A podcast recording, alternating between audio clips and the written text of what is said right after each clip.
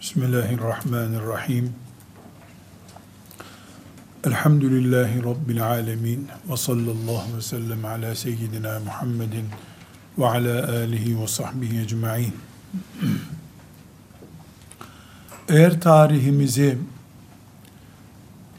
kendi kütüphanemizde hazırlamazsak, tarihimizi, ümmetimizin tarihini, ümmetimizin iman esaslarından, o kriterlerden yola çıkarak hazırlamazsak, tarih diye kendi bindiğimiz dalı kesen kitapları okumuş oluruz. O bilgilere inanmış oluruz. En başta babamız Adem aleyhisselam ve daha sonra bütün peygamberler ve son olarak da Peygamber Efendimiz sallallahu aleyhi ve sellem başta olmak üzere nübüvvete, vahye, imana dair şeylerde sıkıntı yaşarız. Yıllarca bu topraklarda maymunun bizimle bağını gereksiz yere bu nedenle tartıştık. Bir kere tarihin bizim akidemizle çelişemeyeceğini, Kur'an'ımıza rağmen hiçbir şeyin tarih diye önümüze konamayacağını ilan edemediğimiz için birileri bir yerde bulduğu bir kemik parçasının peşinden uzun yıllarca bizi sürükledi. Bu resmen bir sürünmedir. Bunun geçmiş derslerde örneklerini zikrettik. Ümmeti Muhammed olarak biz kendi tarihimizi kendimiz yazarız. Birilerinin bize tarih yazmasına izin vermemiz ve onu olduğu gibi kabul etmemiz, kendi bindiğimiz dalı kesmemiz, kendi damarlarımıza müdahale etmemiz demektir. Çünkü sorunlu bir tarihten sorunsuz bir gelecek üretmek mümkün değildir. Elhamdülillah ümmetimiz ilk yeryüzünde bulunduğu günden itibaren bu topraklarda, bu coğrafyada insanlık onuruna en uygun hayatı yaşamıştır. Bunun tarihe bu şekilde mal olması gerekir. Eğer başka türlü mal olursa hem insanlık bundan zarar görür, hem de bizim gelecek vaadimiz, insanlığın huzuru için vaat ettiğimiz şeyleri geçmişte esasen ortaya koymadığımız gibi yanlış bir anlayış bizim itikadımızı da, başkalarının bize bakışını da tehlikeye sokar. Mesela Ümmeti Muhammed'in içinde tefrikalar oluşması açısından konuyu ele aldık. Ümmeti Muhammed bu tefrikalara, mesela bir Şii, Sünni ayrımına neden düşmek zorunda kaldı ya da bunu neden doğal gibi kabul etmek zorunda kaldık? Esasen böyle değil. Çünkü Resulullah sallallahu aleyhi ve sellemin hayatına ait bir olay veya iki olay farklı yönlendirilmiş, kasıtlı yönlendirilmiştir. Bu kasıtlı yönlendirme bugün Müslümanların içinde şu büyük grubun, bu büyük ayrılığın olma nedeni olmuştur.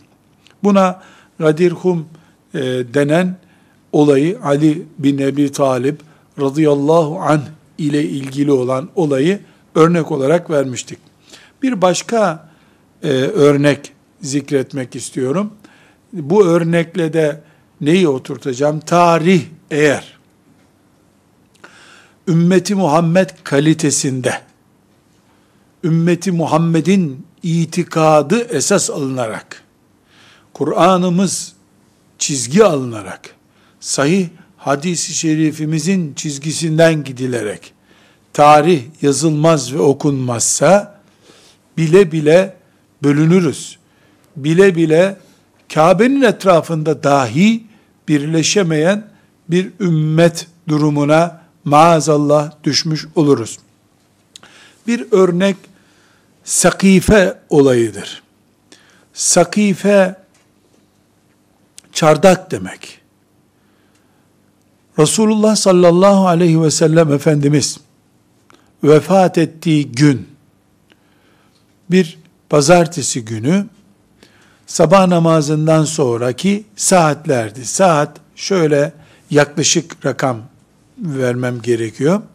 Resulullah sallallahu aleyhi ve sellem sabah 8 ile 11 arası bir zamanda vefat etti. Tam şu dakika deme imkanımız yok.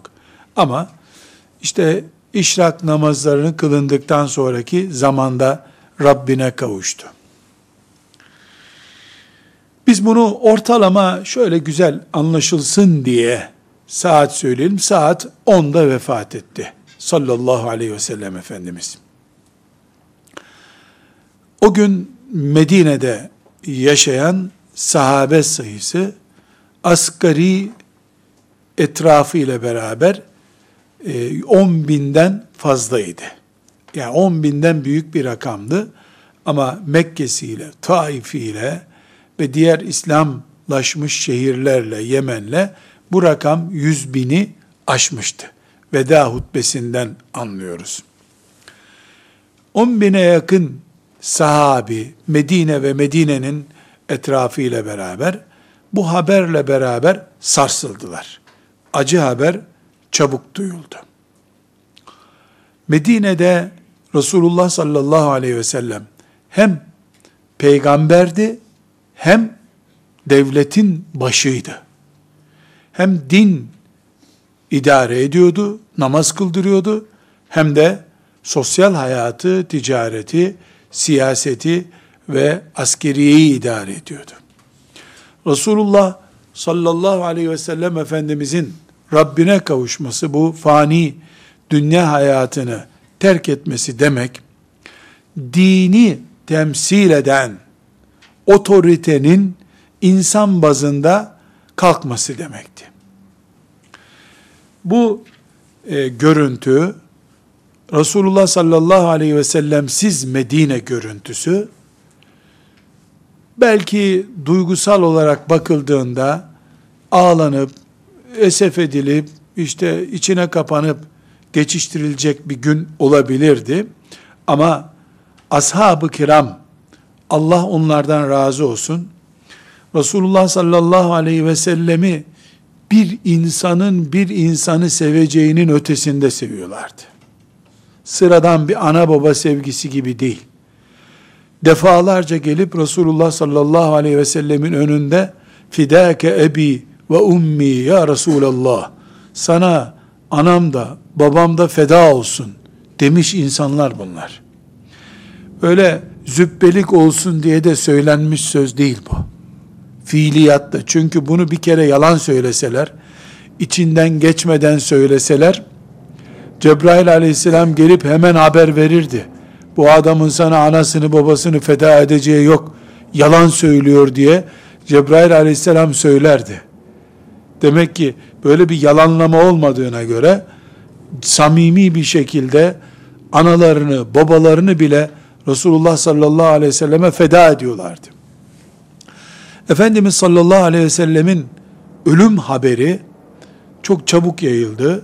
Medine, sahabenin ifadesiyle sanki kapkara oldu, geceye dönüştü birdenbire diye algıladılar.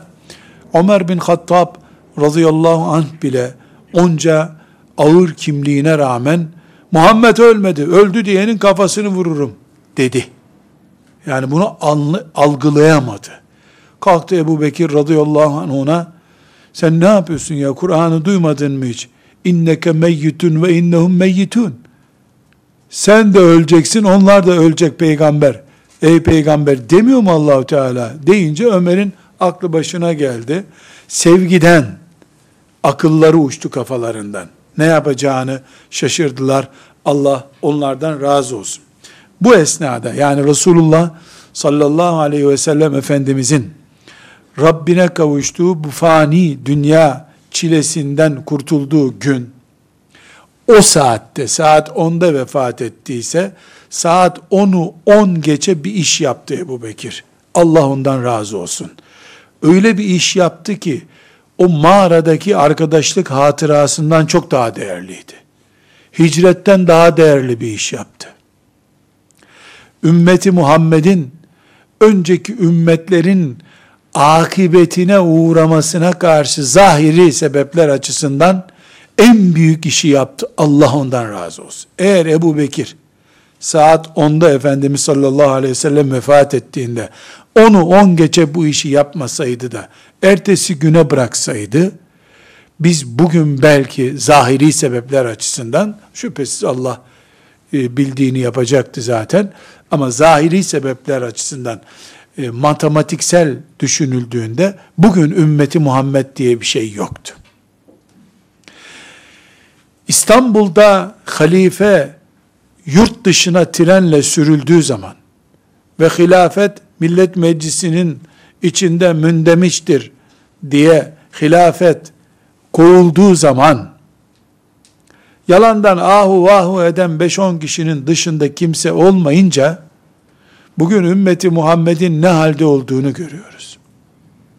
Bir de Resulullah sallallahu aleyhi ve sellem gibi birinin bu dünyadan gittikten sonra oturup yas tutan sahabiler olsaydı, hemen Sakifetü Beni Saad denen yerde, Beni Saad çardağında gidip şu biraz sonra bahsedeceğim görüşmeyi yapmasalardı, bugün İstanbul'dan halife sürüldükten sonra ne olduysa, Müslümanların başına ne geldiyse milyon katı gelirdi ümmeti Muhammed'in başına. Ümmeti Muhammed 20 seneyi bulmaz, kaybolur giderdi. Ebu Bekir radıyallahu anh saat 10'da sallallahu aleyhi ve sellem Efendimiz vefat etti kabul ediyorsak, 10'u 10 geçe Ali bin Ebi Talib radıyallahu anh Efendimizin amcasının oğludur diye ona sen bu cenazenin başında bekle dedi. Amcası Abbas'ı da oraya bıraktılar.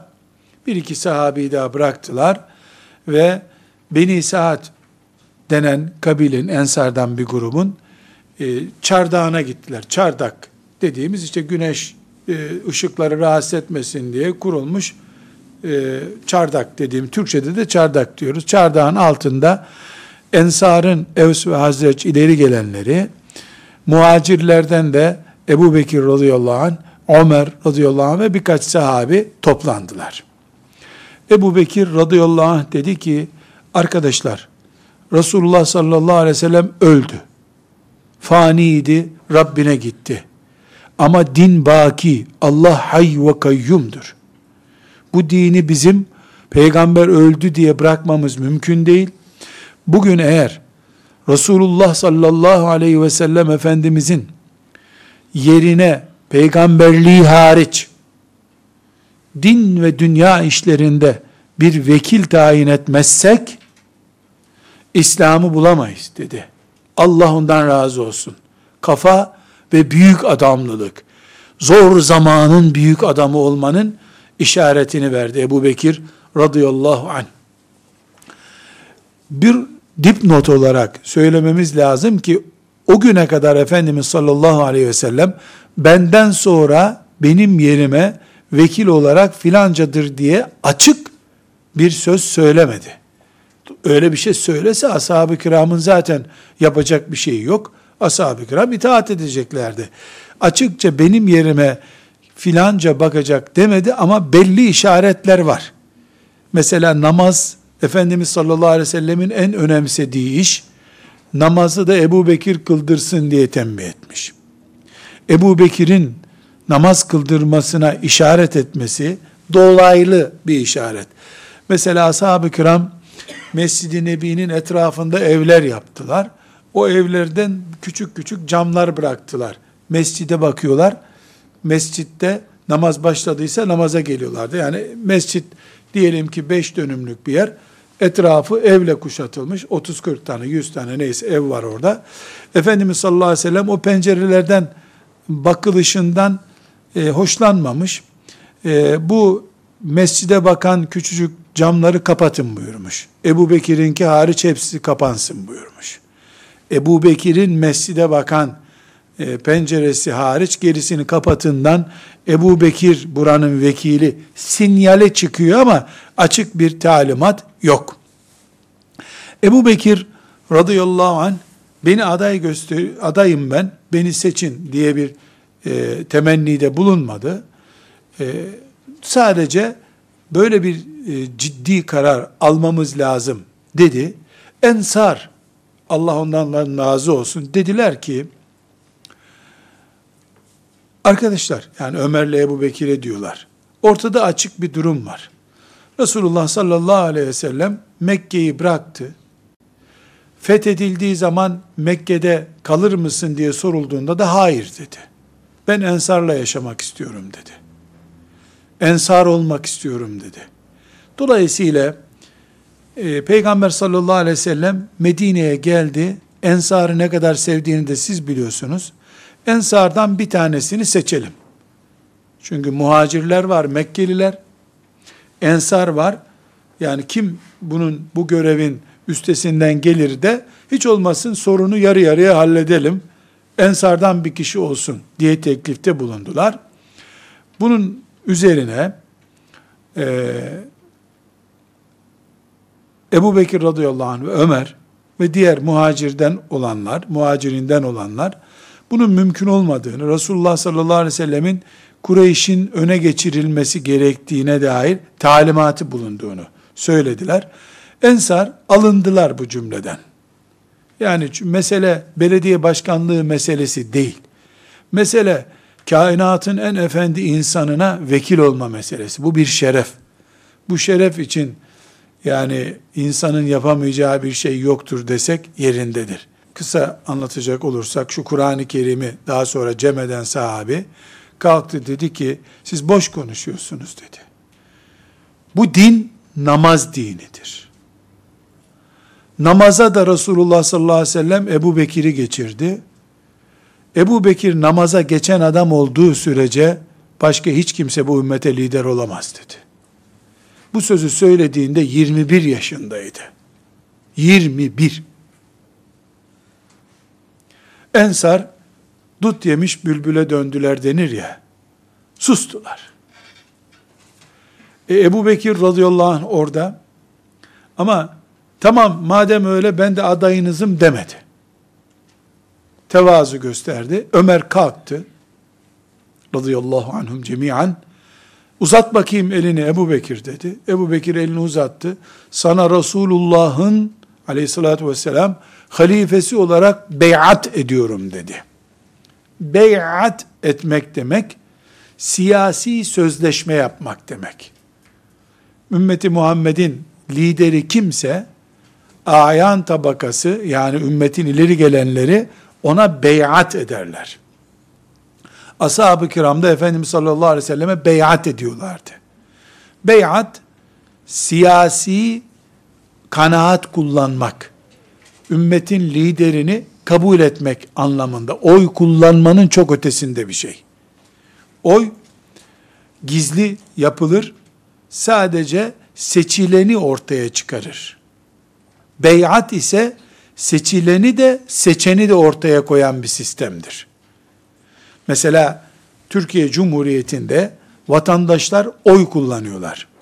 5 sene sonra bir daha sandığa gelirsiniz diye oyları alan gidiyor, o da gidiyor, kimsenin kimseyi gördüğü yok. Bir sorumluluğu yok vatandaşın. Şeriat ölçülerinde ise beyat etmek, evet bir oy kullanmaktır ama ben iyi ve kötü şartlarda sana beyat ediyorum dediği zaman Müslüman, daha sonra o beyat ettiği kişi sen filan yerde görevlisin dediğinde gitmiyorum. Memur hakkı vardır. Eş durumundan istifade etmek istiyorum filan diyemez. Beyat etmek, Allah'ın ve peygamberin adına din uygulayan adama din namına söz vermek demek. Ondan sonra onun tayin ettiği yere gitmek zorundasın. Savaşa çağırdığında savaşa gelmek zorundasın. Yasal hak, kasal hak yok artık. Beyatın bu farkı var. Bu bir dipnotumuz olsun. Ebu Bekir radıyallahu anh'a Ömer beyat etti. Ben sana beyat ediyorum dedi. Ondan sonra Ensar'da kalktılar. Ebu Bekir biz de sana beyat ediyoruz dediler. Kucaklaştılar. Eminim ki gözyaşı da akıttılar. Çünkü Allah onlara Musa aleyhisselamın başına gelen, Davut aleyhisselamın, Süleyman aleyhisselamın başına gelen şeyin Resulullah sallallahu aleyhi ve sellemin başına gelmemesi için zemin hazırlattı. Bu onların şerefiydi. Allah onlardan razı olsun. Orada işte Medine'nin bu Harem-i Şerif büyümeden önceki, Medine'de büyümeden önce bu Sakifetü Beni Saad denen yer böyle hurmalık bahçesi, böyle bir dönüm kadar bir yerdi. Ben orayı defalarca ziyaret ettim. Orada oturup Ebu Bekir'in, Ömer'in ve Üsame'nin o manzaralarını görmeye çalıştım. Bir şey göremedim ama o sahne vardı. Zannediyorum şimdi büyüyen Harem-i Şerif'te mescit yapıldı orası zannediyorum. Yani Harem-i Şerif'in böyle bir 100 metre tam kıbleyi arkana aldığında sol ucu Sakifetü Beni Saad denen yerdi. Oradan çıktılar geldiler. Fakat bu arada arkadaşlar şunu unutmayın. Allah dümdüz bir otobanda ralli yapar gibi Müslüman olun gelin demiyor bize. Çamurlu yollarda, kavşaklı yerlerde, virajlı yerlerde, rampalarda, barikatlı yerlerde Müslüman olun gelin diyor. Şimdi Rabbimiz murad etseydi, derdi ki peygamberine, senin yerine Ebu Bekir'i bırak, Ebu Bekir'den sonra da şu kalitede biri kalsın, bu sorunlar hiç olmazdı. Allah böyle murad etti. Efendimiz sallallahu aleyhi ve sellem hiçbir açıklama yapmadan Rabbine kavuştu. Ebu Bekir orada seçildi ama Medine'de Efendimiz sallallahu aleyhi ve sellemin amcası Abbas da vardı. Ali'yi sık sık Efendimiz sallallahu aleyhi ve sellem Medine'ye vekil bırakıyordu. Mesela bir gazveye vekil bıraktığında Efendimiz sallallahu aleyhi ve selleme dedi ki ya Resulullah beni karıları bıraktığın yere bırakıyorsun. Ben karıların olduğu yerde olacak adam mıyım? Demeye getirdi. Yani ben cihad edeyim. Ne işim var benim Medine'de? Efendimiz Aleyhisselam da ona buyurdu ki Harun Musa'nın nesiyse sen de benim o oluyorsun buyurdu. Teselli etti onu. Şimdi böyle sahneler var. Ali ve Abbas radıyallahu anhuma Efendimiz sallallahu aleyhi ve sellemin cenazesi başında bekliyorlardı. Ebu Bekir ve Ömer Efendimiz sallallahu aleyhi ve sellemin akrabası değiller. Ensar zaten değil. Amcası Abbas. O günkü ve şimdiki kültürde, şimdi de hala dünyada siyasi lidere akrabası en yakın vekil olur diye bir düşünce var. Herkes Abbas herhalde amcası olarak Efendimiz sallallahu aleyhi ve sellemin yani öne çıkar diye düşündü. Ali mesela öne çıkar diye düşünüldü. Radıyallahu anhum cemiyan. Fakat ashab-ı kiram bununla ilgilenmediler. Neden ilgilenmediler? Çünkü onların derdi Abbas, Ali, Ebu Bekir değil. Önceki peygamberlerin cenazesiyle beraber dinlerini de götürmek zorunda kaldılar. İnsanlar parça parça oldular. Ölümü, Musa aleyhisselamın ölümünü, Davut aleyhisselamın, Süleyman aleyhisselamın ölümünü kaldıramadı ümmetleri. Bunun maliyeti de dinin üzerinden gitti. Din zarar gördü. Ebu Bekirler, Ensar, Üsame 21 yaşında, Allah ondan razı olsun. Bunun maliyetini çok iyi tefekkür ettiler. Öğle ezanı okunmadan geri geldiler. İlan edildi. Herkes mescitte toplandı. Ebu Bekir çıktı, meşhur konuşmasını yaptı. Ey insanlar dedi. Sizin en iyiniz olmadığım halde sizin başınıza getirildim. İyi bilin ki kim haklıysa güçlü odur. Ben öyle kabul ediyorum. Haksız güçlü bile olsa zayıftır benim yanımda. Yaptığım işleri doğru görürseniz bana destek olun. Allah'a ve şeriatına aykırı bir iş yaptığımı görürseniz sakın beni desteklemeyin. Ben sizin başınızım dedi.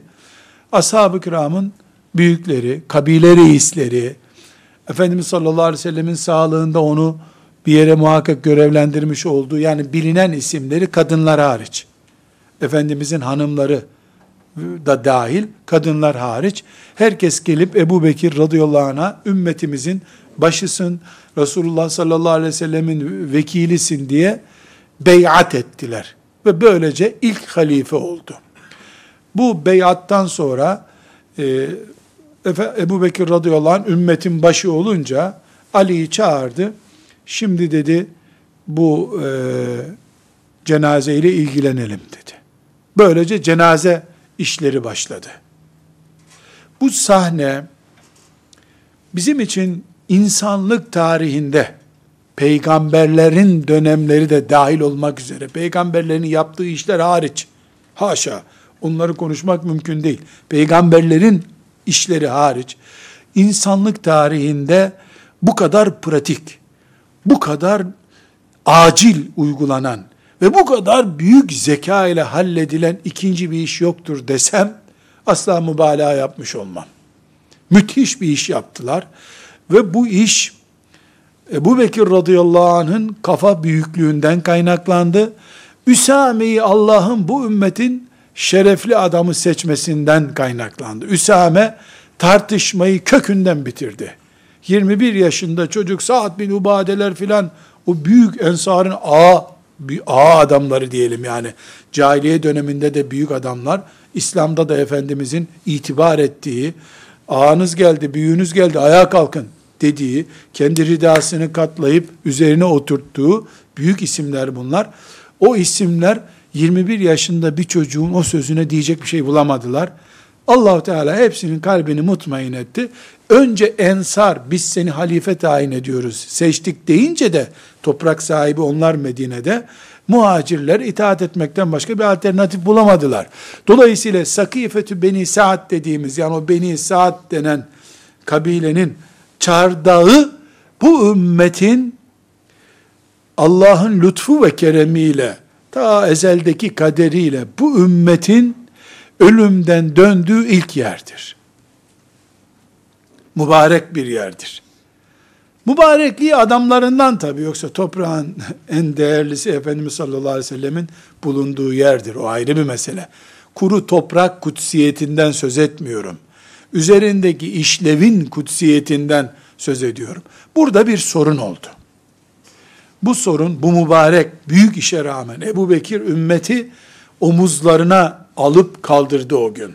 Bugün 1,5 milyarız, Ebu Bekir'in omuzlarında duruyoruz. Allah ondan razı olsun.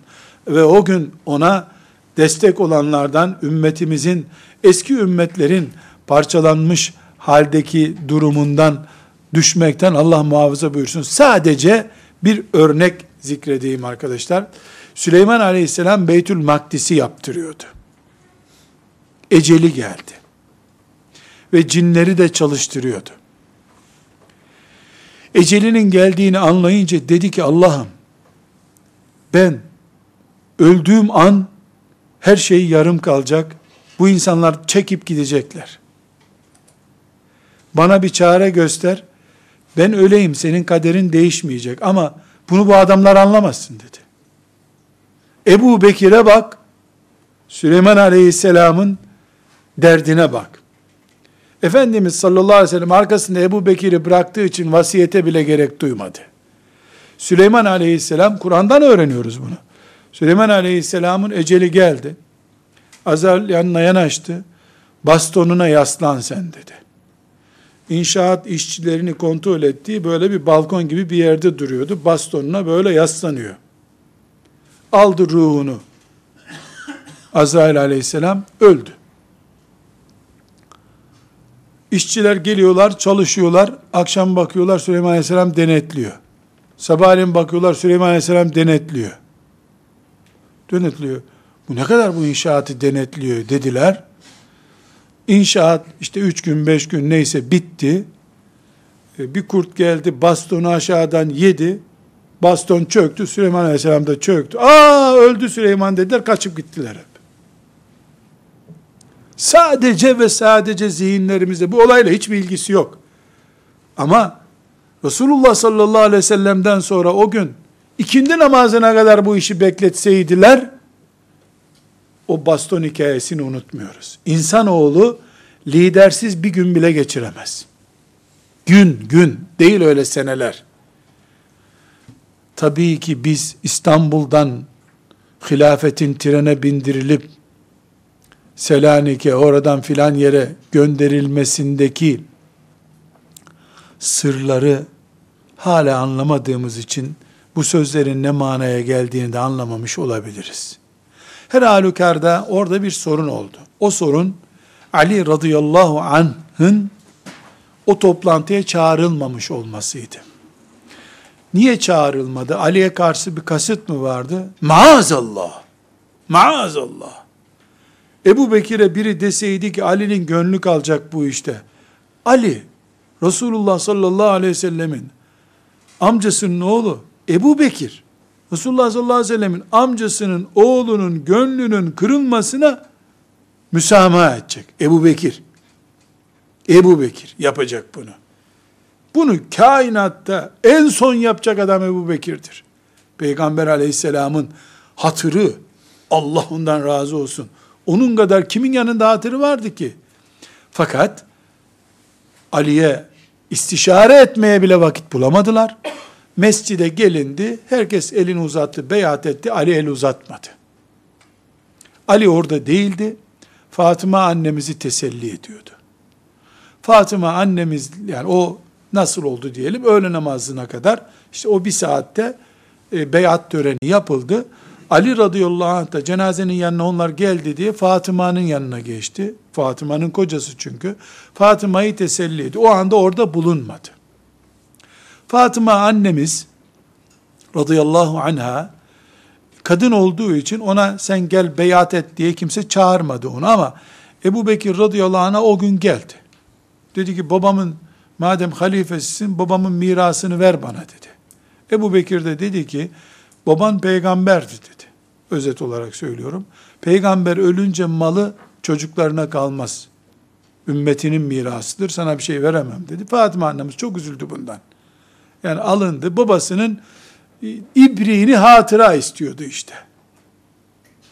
İbriğini hatıra. Vermedi Ebu Bekir. Çünkü önünde hadisi şerif var. Peygamberler çocukları tarafından miras alınmaz malları diye hadis var. Hadis olunca hatır, gönül yok tabi. Ali radıyallahu anh onu teselli etmek istedi. Fakat Ali radıyallahu anh Fatıma'nın gönlü kırık olduğu için 6 ay beyat etmedi. Ebu Bekir'in yanında durdu ama ben sana beyat ediyorum demedi. Fatıma annemiz 6 ay sonra öldü. Vefat etti. Vefat ettiğinin akşamı geldi Ebu Bekir'e, sana ben beyat ediyorum dedi. Bu nereden kaynaklandı? Fatıma, Resulullah'ın kızı sallallahu aleyhi ve sellem. Onun gönül kırıklığı var iken cesaret edip Ebu Bekir'e el uzatamadı. Çünkü bir kere daha onun gönlünü kırmaya çalıştı. Çok pahalıya mal oldu ona. Ebu Cehil'in kızıyla evlenmek istedi Ali radıyallahu anh. Yani Fatıma'dan sonra ikinci hanım olarak Ebu Cehil'in kızını almak istedi. Efendimizin kulağına gitti bu. Bana bak dedi Efendimiz sallallahu aleyhi ve sellem, işte ben bunu Türkçeleştireyim böyle. Yani bula bula Ebu Cehil'den başkasının kızını Muhammed'in kızına kuma getirmeye bulamadın mı dedi. Beni üzmeyin, Beni üzen Allah'a üzer, haberiniz olsun dedi. Bu duygusallık, şeriat olarak değil bu. Yani onun kızıyla evlenmen haramdır demedi ona Efendimiz sallallahu aleyhi ve sellem. Yani Ebu Cehil benim en büyük düşmanım, kızı Müslüman da olsa benim kızıma kuma gelmesinin prestij açısından sıkıntısı var. Bunu niye böyle düşündün diye azarladı Ali radıyallahu anh'ı. O bir azar işittiği için bir iki de böyle olay oldu. Bir kere de Ali radıyallahu anh Efendimiz küstü Fatıma'ya da gitti mescitte yattı. Geldi Efendimiz sallallahu aleyhi ve sellem onu mescitten uyandırdı, işte barıştırdı mı onları, ne yaptıysa. Bir iki böyle olay olduğu için Fatıma annemizin burukluğu olduğu bir yerde beyat etmedi ama vefat ettiği gün gitti Ebu Bekir radıyallahu anh'a beyat etti. Bu kadar tabii, bu kadar rahat ve anlaşılır bir olay. Bu Ebu Bekir radıyallahu anh'a beyat olayı. Bu olayı biz bakınız ne kadar makul düşünüyoruz. Ali'yi ve Fatıma'yı, Ebu Bekir'i, Ömer'i, Üsame'yi, Ensar'ı radıyallahu anhum cemiyen hepsini ne kadar makul standartlarda düşünüyoruz. Bu noktayı, bugünkü beyatleşmeyi Ümmeti Muhammed'in daha sonra Şiiler olarak anılan grubu Resulullah sallallahu aleyhi ve selleme hıyanet, Ali'ye tuzak, Fatma'ya tuzak, Fatıma'ya tuzak, Ebu Bekir ve Ömer'in mafyacılığı gibi isimlerle andılar. Onlara göre Ümmeti Muhammed çöktü. Çöktü. Bir daha 25 sene sonra Ali radıyallahu anh Osman bin Affan'ın vefatından sonra halife olunca sakat makat dirildi ümmet tekrar. O 25 seneyi 2 sene Ebu Bekir radıyallahu anh, 10 sene Ömer radıyallahu anh, 12 sene Osman İbni Affan radıyallahu anh aylarıyla beraber 25 sene yapıyor. 25 seneyi çok dikkat ediniz şimdi. İnsan tarihi, nefsani duygularıyla, grupçuluk hissiyatıyla ve fırkacılık anlayışıyla tarihi anlamaya çalıştın mı, bak şimdi fatura ne oluyor? Resmen Şiiler şöyle inanıyorlar. Ümmeti Muhammed'in Peygamber sallallahu aleyhi ve sellem'in vefatından sonraki 25 senesi yoktur diyorlar. Nedir o? Fetret dönemidir. Yani kopuk dönemdir, ölü dönemdir diyorlar. Peki bu ölü dönemden İslam size nasıl geçti? Nereden buldunuz İslam'ı bir daha?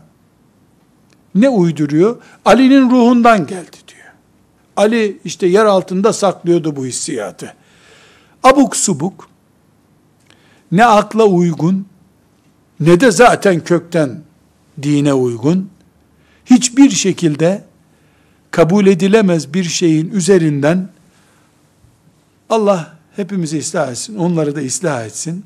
Sadece fırkalarının, Şiilik fırkasının ayakta durması, çocuklarına bu İslam'ın tek şeklidir, Sünnilik bir mezhep değildir, İslam'ın korsan şeklidir. Öğrettikleri budur. O 25 seneyi korsan İslam kabul ediyorlar. Biz Ümmeti Muhammed olarak Ebu Bekir'i, Ömer'i, Osman'ı, Ali'yi, Muaviye'yi, Hasan'ı, Hüseyin'i radıyallahu anh'ım hepsini Resulullah sallallahu aleyhi ve sellemin ashabı görüyoruz. İslam'ımızın peygamberden sonra fetret dönemi yoktur diyoruz. Kopuk dönemi yoktur diyoruz.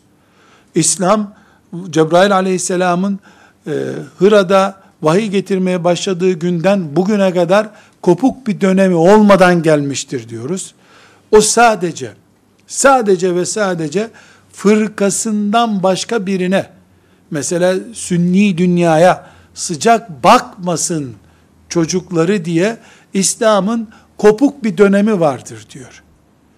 Korsanlar elinde kalmıştır diyor. Korsan dediği Ebu Bekir, Ömer, Osman ve Ömer'in, Osman'ın, Ebu Bekir'in peşinden giden 100.000 sahabi yaklaşık olarak. O 100.000 sahabiden biri de Ali'dir. Ali'nin çocukları Hasan ve Hüseyin'dir. Radıyallahu anhum cemiyan. Bu kadar büyük bir gerçek varken ortada, sadece fırkası ayakta dursun. Şiilik bir mezhep olarak değil, din olarak ayakta dursun diye bunu söylüyor. Halbuki ben derken şahsım olarak değil, ehl-i sünnet dünyası, hakikat biziz, o kardeşlerimiz de böyle anlıyorlar diye yorumluyoruz. Yani çıktılar dinden, bunlar Müslüman değil, Ebu Bekir'e niye hakaret ettiler bile alenen demiyor ulema. Fakat Ebu Bekir'i, Ömer'i diline dolayanın zor cenneti olur diyorlar. Cenneti zor olur. Kafir veya değil demeyelim ama o Ebu Bekir'le, Ömer'le uğraştın, sen ne edeceksin kıyamet günü? Ne yapacaksın diyorlar. O ise İslam'ın kopuk döneminin, mafyanın elinde kalmış dönemin, bizim ifademizde bu onlara ait değil. Yani biz Türkçe'de mafya yönetiminde filan diye bir kavram kullanıyoruz. Onlar Ebu Bekir ve Ömer'i radıyallahu anhuma Ümmeti Muhammed'in korsanları olarak görüyorlar. Nedir yaptıkları korsanlıklar? Ali'yi başa getirmediler. Ali'yi niye başa getirecektik? Neydi özelliği? Hayır, Ümmeti Muhammed o gün, eğer demokratik anlayışla bakacaksan, o gün Ümmeti Muhammed tek söz oldular. Ebu Bekir'i tek başına Ümmeti Muhammed hiçbir muhalefet göstermeden, hiç kimsenin muhalefeti olmadan ve ashab-ı kiramın en büyüklerinin desteğiyle başa getirildi. Ali de destekledi. Madem Ali diye bir isme takılıyorsun, Allah ondan razı olsun, Ali'nin desteğini niye desteklemiyorsun? Tabi buna ne cevap veriyorlar? Onlar da biliyor Ali'nin Ebu Bekir'i. Ebu Bekir'den sonra Ömer'in veziri oldu zaten. Yani vezir, o günkü literatürde birinci yardımcı demek. Birinci yardımcıya vezir deniyor. O Ömer'in veziri oldu. İşte şerrinden korunmak için filan. Çünkü Ebu Bekir ve Ömer'i sıradan bir hacı amca da görmüyorlar. Korsan görüyor. Şimdi genç kardeşlerim, bu ifadeleri ben kullanıyorum. Ya hoca adam, ağzından çıkan cümlelere bak diyorsunuz. Ebu Bekir korsan, Ömer korsan, mafya. Elbette bu isimlerin yanı başında bu galiz ifadelerin, korsan ifadesinin aynı satırda geçmesi bile kulaklarımıza kurşun gibi dökülüyor. %100 haklısınız. Ama kullandıkları ifadeler o kadar çirkin ki, kullandıkları ifadeler, ben en hafifletilmiş, yani 80'de bir oranında hafifletilmiş şeklini belki kullanıyorum. Sırf o günlerde destek oldu diye Ayşe anamız hakkında daha çirkin şeyler kullanıyorlar. Burada biz Şiilerin ıslahı ve Şiilerin maliyeti üzerinden konuşmuyoruz. Konumuz Şiilik konusu da değil. Eğer tarihi Kur'an'dan ayrı, hadislerden ayrı düşünürsen, işte adam tarihi bir olaydan Ümmeti Muhammed'in 1300 senedir kangren olmuş, belki 3000 sene daha da çözülmesi mümkün olmayan sorununu üretti şeytan. Bir kere Kur'an'ımız açıkça bütün müminlerin bulunduğu yol doğru yoldur diyor. Ashab-ı kiramın 100.000 tanesi, Ali de içinde olmak üzere, Ebu Bekir adamımızdır, ümmetimizin temsilcisidir dedi. Sen 100 sene sonra ne hakla bunun yeniden tarihini yazıyorsun? Hadi Ebu Bekir'e 6 ay Ali beyat etmedi, radıyallahu anhuma. Ki beyat etmeme nedenini de kendisi söylüyor zaten. Benim ağlayan bir hanımım var evde diyor. Yani yüreği bir kere yaralandı ondan. Efendimiz sallallahu aleyhi ve sellem Fatıma yüzünden onu azarladı. Manen bu azarı bir daha duyar gibi hissetti kendini. Hanımını üzmedi. Hanımını toprağa gömdü. Toprağa gömdüğü gün geldi Ebu Bekir'e, elini tuttu, beyat etti. O güne kadar da Ebu Bekir'in yanındaydı zaten. İrtidad savaşları başlamıştı. İrtidad savaşlarına adam gönderdi Ali. Böyle bir sorun onların arasında olmadı. Ali böyle bir sorunla yaşamadı. Osman İbni Affan radıyallahu anh muhasara altındaydı. Günlerce sürdü. Öldürüldü. En sonunda da şehit edildiği, öldürüldüğü muhasarada. Yanındaki korumalarından 2 tanesi Hasan ve Hüseyin'di. Yemek yerken kaldırmış onları Ali radıyallahu anh. Ümmetin halifesi muhasara altındayken siz burada niye oturuyorsunuz oğlum, gidin oraya demiş. Yani Ali'nin, Hasan'ın, Hüseyin'in böyle bir derdi yok bu ümmetin içinde. Ama tarihi ilk çıkarken makasta orada Abbas üzüldü. Mesela Abbas radıyallahu anh Ali'ye demiş ki o gün, Ali demiş, Ebu Bekir'den seçildiğine göre demiş, bir daha bunun bizim ailemize gelmesi çok uzun ihtimal demiş. Bu yani bir şeref olarak Ebu Bekir'e nasip oldu, bize nasip olmadı diyor. Abbas bunu, bu söz var ya, Fatiha suresi neyse bizim için, Fatiha suresi, Kur'an-ı Kerim'de bizim için ne anlam ifade ediyor ya, Kur'an'ın başı, Kur'an'ın özü işte. Aynı duygularla Abbas o gün dedi ki, ne dedi? Bu bir kere gitti bizden dedi. Bunu Fatiha gibi okuyup duruyorlar. Yahu ben de kaybetsem böyle bir şeyi, tüh ya bizim aileye nasip olmadı ben de derim. Yani ashab-ı kiram bunun malına mı düşkündüler? Ali veya Abbas radıyallahu anh, eyvah bizim paramız olmayacak, hep paralar Ebu Bekir'e gidecek mi düşündüler? Ya Ebu Bekir halife olduğu gün süt sağarak geçiniyordu. Öbür gün gene süt sağmaya gitti. Süt sağarak geçiniyor. Ömer de peşinden gitti. Sen nereye gidiyorsun dedi ya. Süt sağacağım dedi. Sütü sağacak. Sağdığı koyun başına da para alıyor. Geçimini sağlıyor. Sen nereye gidiyorsun dedi. Süt sağacağım. Sen hayvanların sütünü sağarsan bu ümmeti kim idare edecek? Ne yapıyorsun sen dedi. Biz toplanalım. Şura olarak sana maaş belirleyelim dedi. Bunların mal derdi mi var? Koltuk dertleri mi var? Ama gel gör ki hani makas açma diye bir deyim var ya, şimdi burada duruyoruz. Mesela dümdüz bir doğru gidiyor. 2 nokta arasındaki doğru hikayesi hani matematikte. Bir noktadan ne kadar küçük olursa olsun 0,0000 diye bir makas açarsan sen o 1400 sene sonra yeni bir din gibi oluyor.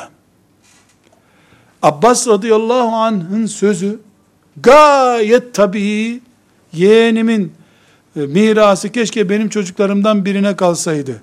Düşünmesi kadar tabii bir şey yok. Allah ondan razı olsun. Ama sen onu bir açılım, bir makas olarak görürsen tutarsın, ondan sonra 1400 sene sonra gelenlere bunu. O gün Abbas bu dinin sapıttığını, bu dinin fetret dönemine girdiğini ilan etmişti diye algılarsın. Bu da ne olur? Ümmeti Muhammed'in bir daha düzeltemeyeceği bir açılıma kayma nedeni olur. Allah muhafaza buyursun. Bu sebeple tarih Kur'an süzgecinden geçirilerek okunmalıdır diyoruz. Bunun için diyoruz ki tarih kesinlikle Resulullah sallallahu aleyhi ve sellemin şeriatı ekseninde olmalıdır. Hele hele bizim din olarak direkt etkileneceğimiz tarihimiz çok önemlidir. Aksi takdirde Sultan Mehmet'in İstanbul'un surlarının önüne gelmesini de aç kalmış Osmanlı soyunun doymak için yaptığı bir saldırı olarak anlarsın. Sen bunun filmini yaparken de amca çocukları hep birbirini yiyordu. Amca çocukları kurtulmak için bir fetih maksadıyla değil de kurtulmak için bu dar obada sıkıştık kaldık, gidelim şu Bizans'ın topraklarında geniş arazilerimiz olsun diye demiş gibi hissiyat vermeye kalkarsın. Mantık bir defa bu çürük mantık olursa. Biz ümmeti Muhammediz. La ilahe illallah Muhammedur Resulullah bizim tarihimizin özüdür. Eğer bu noktayı yakalayamıyorsak biz kendi kendimize yazık ediyoruz. İşte bugünkü Şiilik sıkıntısı, eksikliği, Şiilik bir eksiklik çünkü. Neden? Çünkü asırlardan beri Şiilik yüzünden Ümmeti Muhammed Avrupa'nın karşısına, Çin'in karşısına direkt duramadı hiçbir zaman. Yani Yavuz rahmetullahi aleyh eğer Şia ile uğraşma derdi olmasa, Safavilerle uğraşma derdine düşmeseydi, Viyana bugün edepsizlik yapılan bir yer olmayacaktı. Aynı şekilde bugün Birleştirilmiş Milletler'deki bir toplantıda bile Şiiliğin o işteki menfaatine göre Müslümanların lehine oy kullanan bir Şia kadrosu bunun için tehlikeli diyoruz. Ümmeti Muhammed adına değil, yöresel bazı menfaatler adına iş yapma bundan kaynaklanıyor. Ve sallallahu ve sellem ala seyyidina Muhammed ve ala alihi ve sahbihi ecma'in velhamdülillahi rabbil alemin. Oy!